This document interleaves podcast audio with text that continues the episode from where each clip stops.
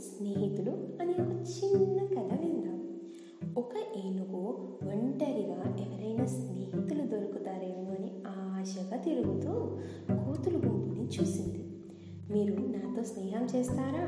అని అడిగింది కోతులు అబ్బో నువ్వు ఎంత పెద్దగా ఉన్నావో. మాలాగా కొమ్మలు పట్టుకొని ఉయ్యాల జంపాల ఊగగలవా?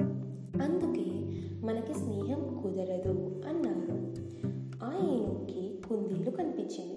ఆయ్ కుందేలు నాతో స్నేహం చేస్తావా? అని ఆశగా అడిగింది. నువ్వు ఎంత పెద్దగా ఉన్నావు నాలాగా చిన్న కన్నాల్లోకి దూరగలవా? మనకి స్నేహం ఎలా కుదురుతుంది? అని అడిగింది.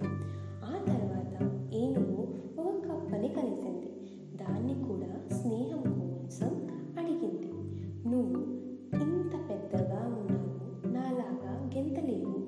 నీతో స్నేహం కుదరదు. నక్క కనిపిస్తే దాన్ని కూడా అడిగింది. కాదని పెంచుకుంది. ఈలోగా అడవిలోని జంతువులన్నీ చెల్లా చెదురుగా పరిగెడుతున్నాయి. ఏమైంది?